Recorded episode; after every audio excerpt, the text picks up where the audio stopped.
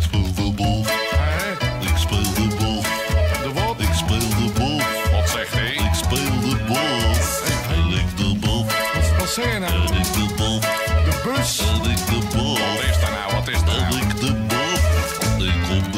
Yes, you're listening to a new episode of Basgasten, the podcast in which I interview well known Dutch, Belgian, and international bass players about their gear, career, and the people that have made them into the bass player they are today. Basgasten is powered by the Bassist, the magazine for the Dutch and Belgian bass player. In this episode, my guest is Stu Brooks, well known for his fat low end for dub trio, but also with G Unit, Lady Gaga, and Matisyahu. I spoke to Stu backstage at the Melkweg before their show there last November. Ik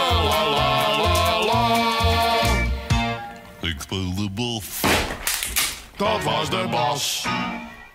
So, Stu, thanks for being my guest, man. Absolutely, man. It's recording? Thanks for having me. Cool. Yeah, we're at the. Maybe you could move your mic a little bit closer. Sure.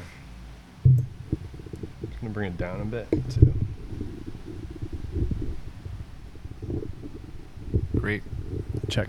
So, um, we're at the Melkweg in Amsterdam, where you guys are gonna play a show in a bit. Yes, sir. I'm looking forward to it. I saw you guys in Utrecht a couple of years ago. I think two Oh, or right three on. years ago. Yeah, cool. And uh, so it's a great venue. Yeah. and uh, you're on tour now with your new record, Yep. which is called The Shape of Dub to Come, Yes, sir. which is a reference to The Shape of Punk to Come, if I'm correct. yeah. right? yeah. Great. Yeah. Yeah. There's Ornette Coleman, the Shape of Jazz to come, Oh, yeah, of but um, we're a little more connected with this band and and refused Cool. than the latter.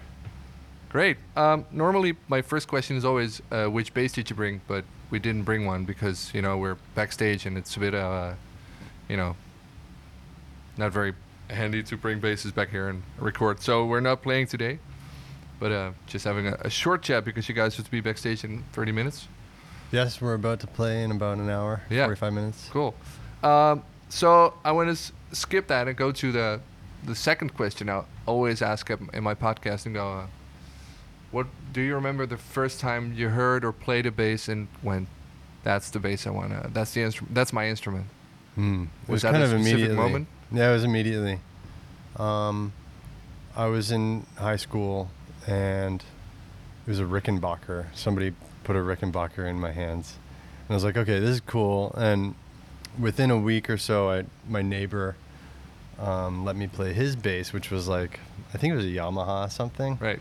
and I just really connected with the instrument immediately and um, within months i think my dad got me a bass and yeah i obsessed over it And it moved since forward then, ever yeah, since, yeah. it was over Um, did you remember what your first bass was? um, i think um, i think it was a samick A Samick. Yeah. Cool. The Chinese. Uh, totally and then um, soon after that i got a G&L which was pretty Right. inspiring Yeah. Um, and then not too long after that, I met um, a bassist in Toronto named Prakash John who gave me his bass, which was a Squier jazz bass neck and a uh, like a I believe it was an 80s body or 70s body and an 80s Squier neck. Uh-huh. And it was amazing. Yeah. And was it super heavy like all the 70s? Super heavy. But it sounded heavy. It sounded really good. Yep.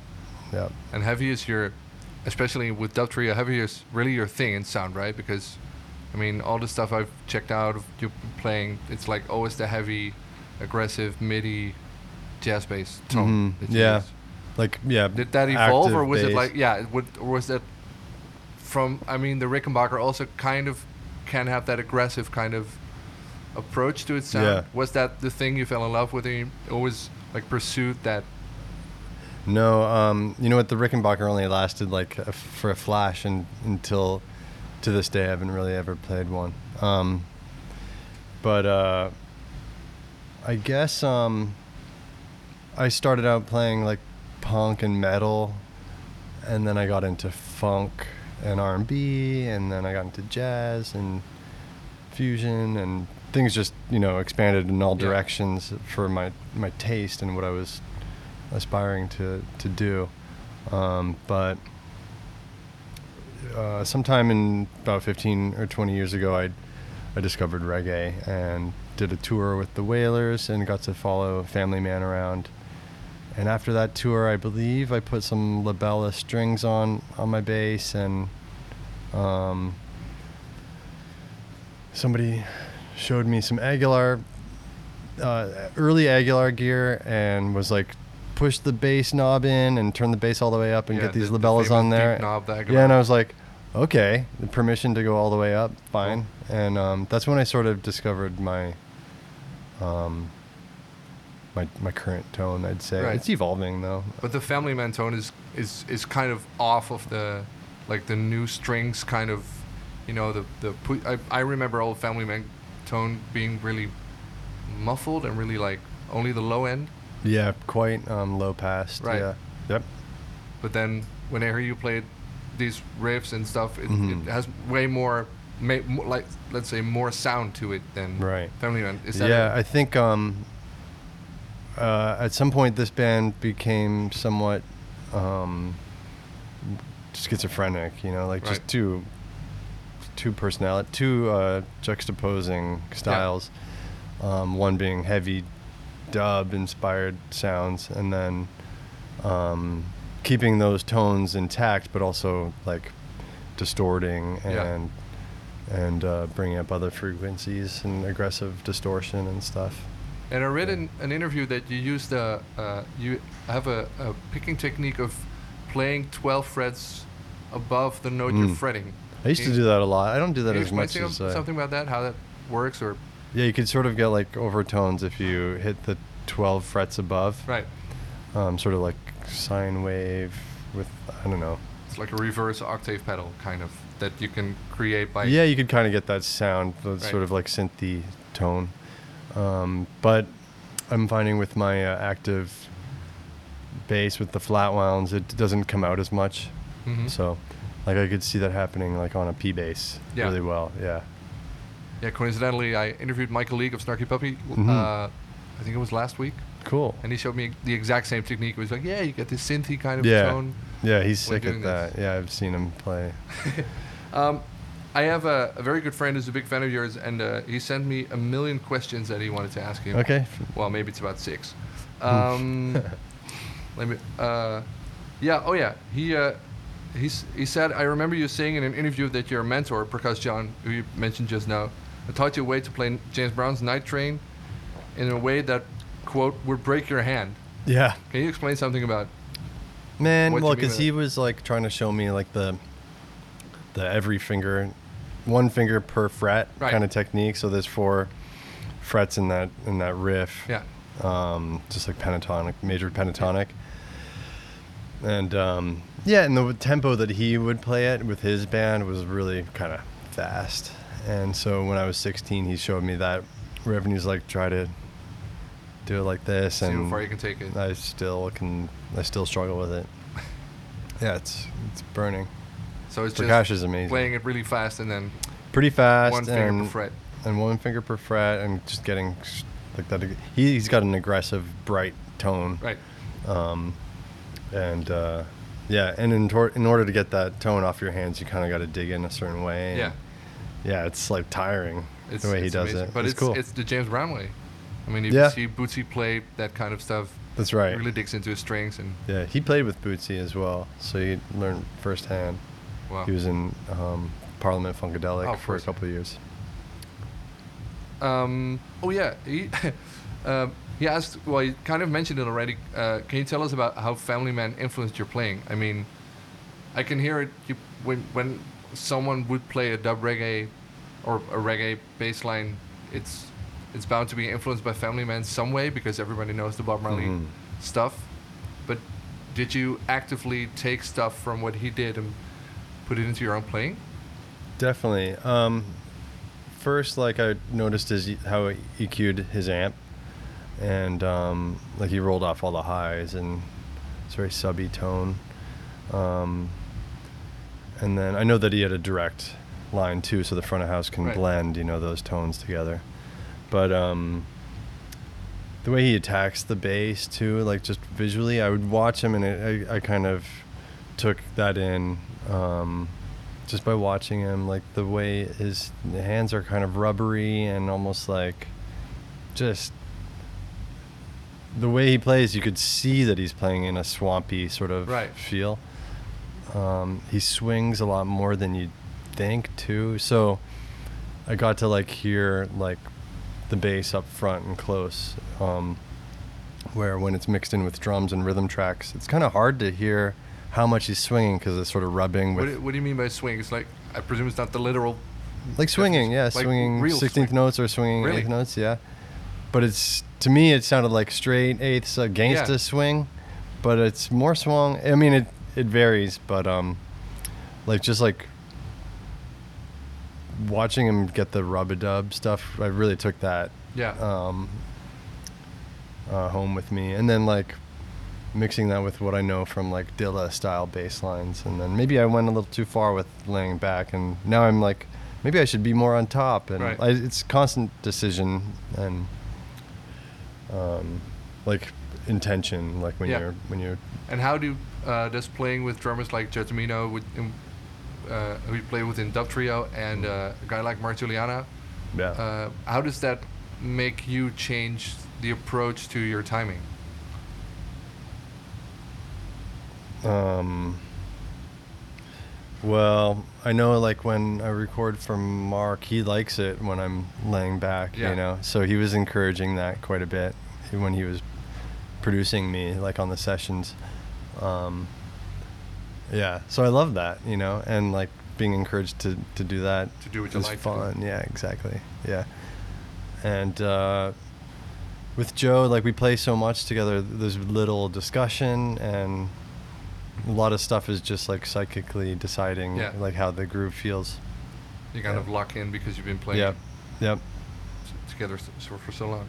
Um, I was wondering how uh, how Dub Trio came to be. I mean, I know the the blend of jungle and drum and bass and reggae, and but how does someone get the idea of mixing heavy metal riffs and dub reggae? Mm. Did that kind of happen in a in a, a session, and you went, "Whoa, this is really cool," or was it a conscious choice of, or like, okay, we're gonna mix these two together and see what Mm. happens? hmm Um, well, we started out as like kind of a dub experiment, Yeah. right? The first record had elements of hip hop and maybe a little bit of griminess to it, but not not nothing crazy. Um, but then the second record, when we were writing for it, it actually was a little bit of a a joke. Like, let's play this like Sly and Robbie style rhythm, and um, let's play the riff like really heavy with ton of fills and make Yeah. it like sort of stadium rock. And then we'll go into this. We'll play the bridge, but we'll play it in a punk with a punk beat, Mhm. and then we'll pull out and tr- like bring in the one drop. That was sort of. It all sort of happened in one rehearsal, actually. Um, and we were we at that time we were like, why? Nobody's telling us what to what style to play, so No. why not? You know? Just see what happens. Yeah, we have total freedom. So Cool. Yeah. Um, you mentioned uh, Sly and Robbie as well. You, what would you say is the biggest uh, difference between like the true two, let's say, classic reggae rhythm sections, like the Mhm. Carlton Barrett and Family Man, and then Mhm. Sly and Robbie on the other hand? I mean, they play together, of course, but Mhm. what would you say is the great, biggest difference in approach of those two, uh, those two rhythm uh, duos? Hmm. Well, maybe I don't know so much about them each specifically to like really put a comparison. Um, except like the first thing that comes to mind is that I've always heard Family Man in um, like Bob Marley type situations where it's more songs and he's playing um, like a counterpoint to the to the melody and Yeah. lyrics and um, he's ingenious at doing that. Whereas Sly and Robbie, I hear more in like a dub situation, instrumental stuff, yeah, or of course. and it's a different approach. Um, It's more like just laying down a groove instead of yeah, yeah, I could hear them in the other room right yeah, now. yeah. That's if Sly and Robbie. Dub reggae sure. playing, it's in both of the other rooms because there's a dub DJ playing, or Dub Inc. I think it's a Dub Inc. yeah, France. in the other room, and then there's a dub DJ in, your at your own stage uh, playing. it's funny, yeah. And if you think there's something wrong with your headphones, it's the air conditioning. So Okay. there's no hiss or whatever or hum in your own system. Um, and uh, uh, you have played at the Saturday Night Live show for James Genus. Yeah, I subbed for back? James um, last season. Yep. It must have been hella scary. It was pretty scary, Yeah. yeah. Um, but I was familiar with a lot of the band and, and the people in the show, um, and they were very supportive, and I loved every second of it. Um, Yeah, my wife works on the show as well, so it was kind of special. You know, the two of us sharing an Uber to work together. We've done that before, but it was going to Thirty Rock is another another thing. And what was it like getting back to reading? I mean, I presume you when when you do studio sessions, I presume there's not like whole bass parts written out and go like, yeah, this is what you have to play. But then on SNL, you kind of have to play a tune and and and read it. Yep, there's quite a lot of reading um, and audible kind of cues at SNL. Um, but yeah, I I don't read that much in my on my on a weekly basis. But Mhm. when I'm home, like I'll practice reading every day. What do you use to practice reading mostly? Um, there's some websites that have some tunes like tr- transcriptions of R&B tunes. I love like reading. I like reading through a whole album. So I'll go through with uh, SNL. as prepping. I, I'd go through a Tower Power record Wow. and just sort of sight read. Um, and it's really keep up. difficult. Yeah, that's Yeah. really difficult. And then like on the easier kind of stuff like Al Green or um, Otis Redding. I love playing Otis Redding stuff. Yeah. So the classic Donald Dunn. just getting yeah getting um prep for SNL I, I kind of went with the Atlantic and Stax Yeah. and, and Motown Great. and Tower of Power of course yeah Lenny Pickett Great being the yeah Lenny Pickett being the uh, musical director Um, I've been uh, I've watched you guys play for a couple of times, and it, I think every show that I've seen you play, you played a different active jazz bass. really I think the first time was uh, Atelier Z. the Atelier was the Alleva. yeah. mm-hmm Um, I uh, and I think you used a Moulin as well. cool I with Dub Trio as well No, no, no. It's I just. I'm just Uh-huh. googling you and playing. okay. Yeah Uh, how many active jazz basses do you have? um probably like five or six I I'm not sure Actually, I think I saw a very spectacular jazz bass being unveiled a while back on your Instagram page. Um, there's a five string, yeah, that That Alleva Coppola made me. Um, yeah, that's amazing bass. Yeah. Wow. Um, super active. The way he winds his pickups is top secret and very Really? power, very powerful sounding bass. Yeah. The sustain is incredible. Uh, I love that that bass. Is there a big never difference really- between the four and the five? Because you have a yellow four-string Alleva, right? Mhm. Is there a Yep. big difference between between the two? I kind of got it um, made similarly, um, but I never play a five string. Uh, not since I was a teenager, and And then you decided I need Um, one. Yeah, actually, after doing SNL, I was like, I should have a five string because James uses one. Oh yeah, of course. You use yeah. Fodera Yeah. Yep. Yeah.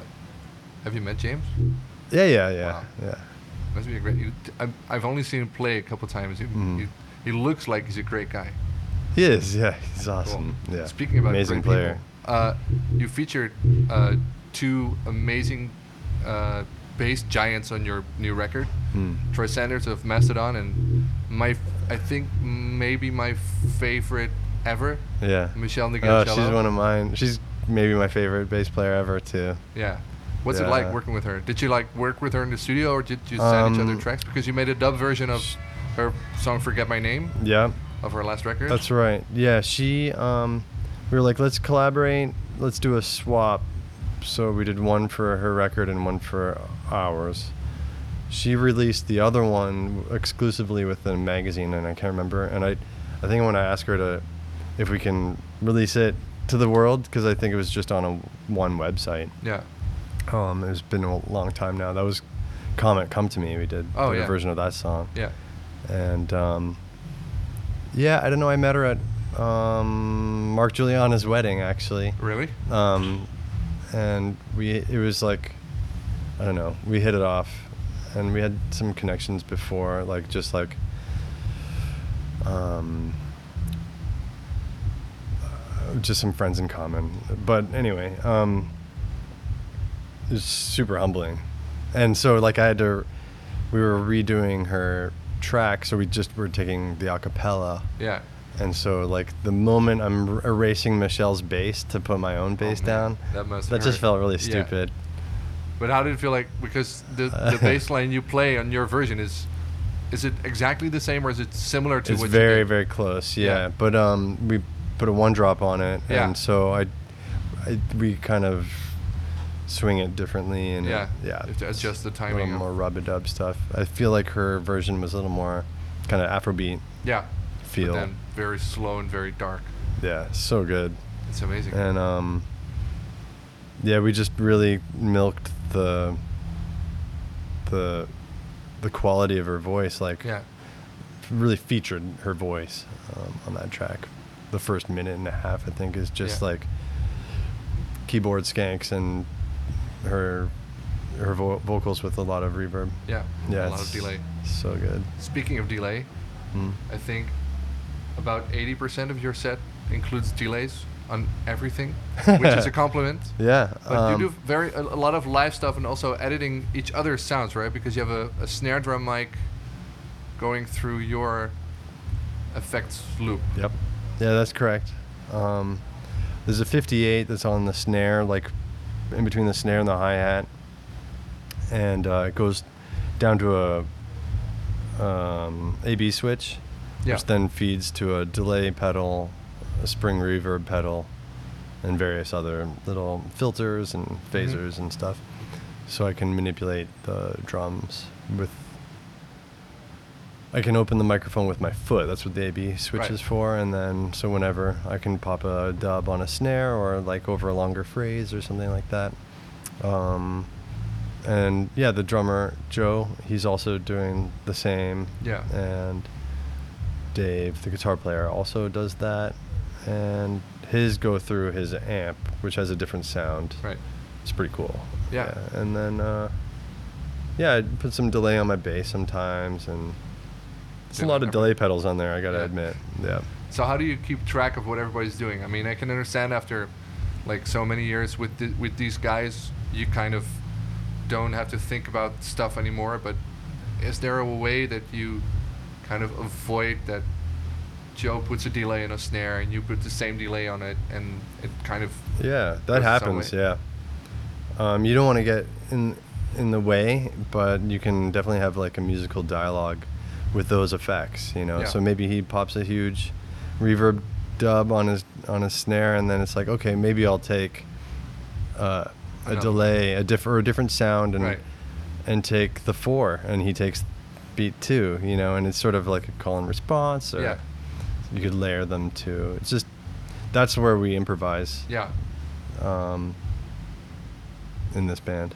But I can imagine if I would do that uh, with my regular drummer, Yeah. I would stretch that that kind of grooves to like 20 minutes because it's so so much fun to go back and forth with the effects and Yeah.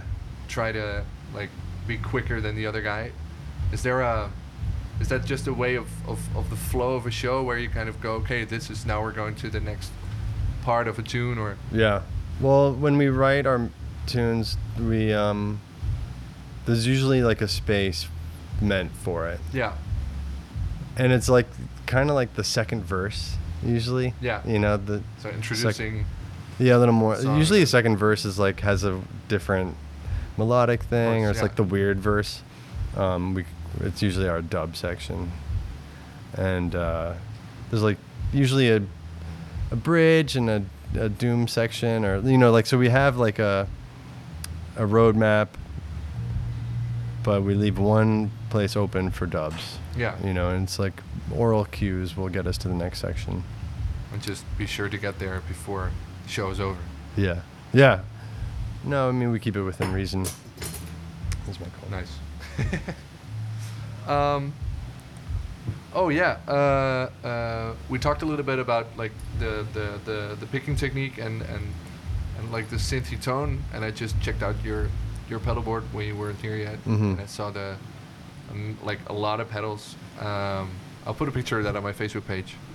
But also the and like for example the Moog low pass filler, Mhm. and you have like lots of stuff on your board that make your bass sound like a synth bass or Yeah. like kind of mimic it. Have Sure. you considered playing more synth bass because it just sounds like a synth bass, like putting a Moog on stage or Mm. something else. Um, well, that pedal board is way over the top. But let me just say, I I got sick of like changing pedals out and getting messy pedal boards. So between the gigs that I have, I decided to put them all on onto one. Right. They're actually two like regular sized pedal boards ti strung together. So it's it's big. It's it's a little much. But um, the uh, first um, like reason why I have synth pedals on there is for the, for for Grizz. I, there's an artist I work with named Yeah. Grizz, and he's an EDM artist, and we were rearranging his like funk derived dubstep into a live band situation. And not fully going for the dubstep bass sounds, but Uh-huh. like the intention, like bringing it into the electronic realm Yeah. by um, giving it some synthy stuff. So that I have the Mothership 2, which is amazing by Pigtronix. Yeah. They really crushed that one. Um, the Deep Impact. Oh yeah, that Um, Kai uh, Yeah. synth pedal. Mm-hmm. Um, the DoD Meatbox, which is the sub synth. hmm Uh, then I have the Octabvre, you know, Tim Oh, yeah. Um, Uh, three leaf audio. Yeah, three leaf. Yeah. Um, and then like three distortions, I have the sound destruction device by Recovery, which is a crazy pedal, It sounds crazy. so amazing. um, and then what else? I know the Hoof Reaper by Earthquaker, Yeah. the Aggro by Aguilar. So you just put everything on there and Everything on all at once. yeah. See what happens. But have you Just ever kidding. considered like s- adding or switching that out for a key uh, a, a- a bass synth keyboard? I have For a, I have a like this? key bass up yeah, you there. have the yeah. the uh, micro. It's a microKORG, yeah. for this one. Um, sometimes I play a, a Moog, um, like a, I like the Little Phatty. It's simple, Yeah, very powerful sounding. I have a Model D at home, an original one. not the original, the the Reissue. reissue. Yeah, it's amazing though. It sounds great. Yeah. Um, but uh, yeah, the microKORG is really easy to tour with. It has some great 808 sounds, oh yeah. and I do some organ, kind of organ and synthy stuff with that too, not just bass. Um, but then yeah, so then that pedal board is really I don't use all those pedals on right. this gig, Just but have them because because I can interchange it between say Grizz or, or Dub Trio or Matisyahu or or whatever. Technically, for this one, I should just bring like three pedals. I think. I th- I think I'm getting a little too into the pedals in in my head, like during the Right. set. So I kind of I'm tempted to strip it back to just like a couple good ones, Right. distortion. because you'd like tend to overuse to- it. I tend to overthink it, and like. I'm doing subtle tone changes that really probably nobody's really hearing. Great. Which bass are you using tonight? I got the Atelier Z. Cool. Yeah, Great. yeah. I read something. I don't know where, but I read something about a signature bass that was going to be Yep, that released um, or designed the, uh, sometime in the future. Yeah, the Alleva Coppola. Oh, right, that's, that's the it. signature. Yeah, The four, the five. the five. Yeah, yeah. The well, guy it comes who in never, four. The guy who never plays a five has a I five know, no, no, signature no. Well, the, the f- there's a four available in San Diego at the San Diego Bass Shop, um, and I think you can order it, you know, a la carte. right. The one that I have is five, but the four is available with the same specs. What did you? Uh, what are your, the specs that are different from like the, the regular LG4? Alleva Um, the four has a bumper cut, which is kind of special. The five doesn't have a bumper cut. That's like a, I think it's a patented thing by Alleva Coppola. Okay, cool. They cut it. It's a little cutaway on the E string right by the um, where the fretboard oh, starts right. and yeah, yeah, where yeah. you thumb. So it's like the highest fret. yeah. So right where you thumb when you're slapping, um, there's a, a cutaway, so it has a cooler, uh, like a better um, Better sound. bounce back. Oh, Like right. Your thumb bounces off it a little better. That's Yeah. great. Sounds like a Yeah, good idea. there's that. Um, the four actually is polished Right. neck, um, but the five um, does not. But that's changeable. Nothing really. The paint job is unique too. You Yeah. can get the same paint job. Paint job is insane. Um, yeah, it was done by this tattoo artist. So it's Cool. not tattooed, but it's painted by a tattoo artist, and it it's amazing. It's a great idea. Eric from Sublime Oh, you know yeah. Eric Wilson. Uh-huh. He uh, he gave me that yellow bass, the Alleva Coppola Really? four, for my birthday last Wow. year. You know, I was blown away. What a, an incredible uh, gift. And then um, from then I was like, well, I, I love this bass. Maybe they'd make me a five string for SNL, and So they did. and they did, and they're like, well, let's make it your signature. And then we went and got this uh, tattoo artist done because Eric also had a five with the same tattoo job, but in white, and I got mine in black, and they're kind of like cousin basses, paying homage to my friend Eric. Yeah, yeah. I think you have to go backstage too. What time is it? It's a quarter to nine. Okay. Cool. I want to thank you so much for being my guest. Yeah, man. And Thank uh, you so much enjoy for your having show. me. I thi- Appreciate I know it. I will. Thank you so much. Yeah, brother. You were listening to the interview I had with Stu Brooks. Did you like this podcast? Subscribe in your favorite podcast medium. Leave a review on iTunes so other people can find the podcast quicker. And don't forget to subscribe to the Basgasten playlist on Spotify and leave a message at the Basgasten Facebook page. In two weeks, you'll hear Judith Renkema. Ik speel de bof. Dat was de bas.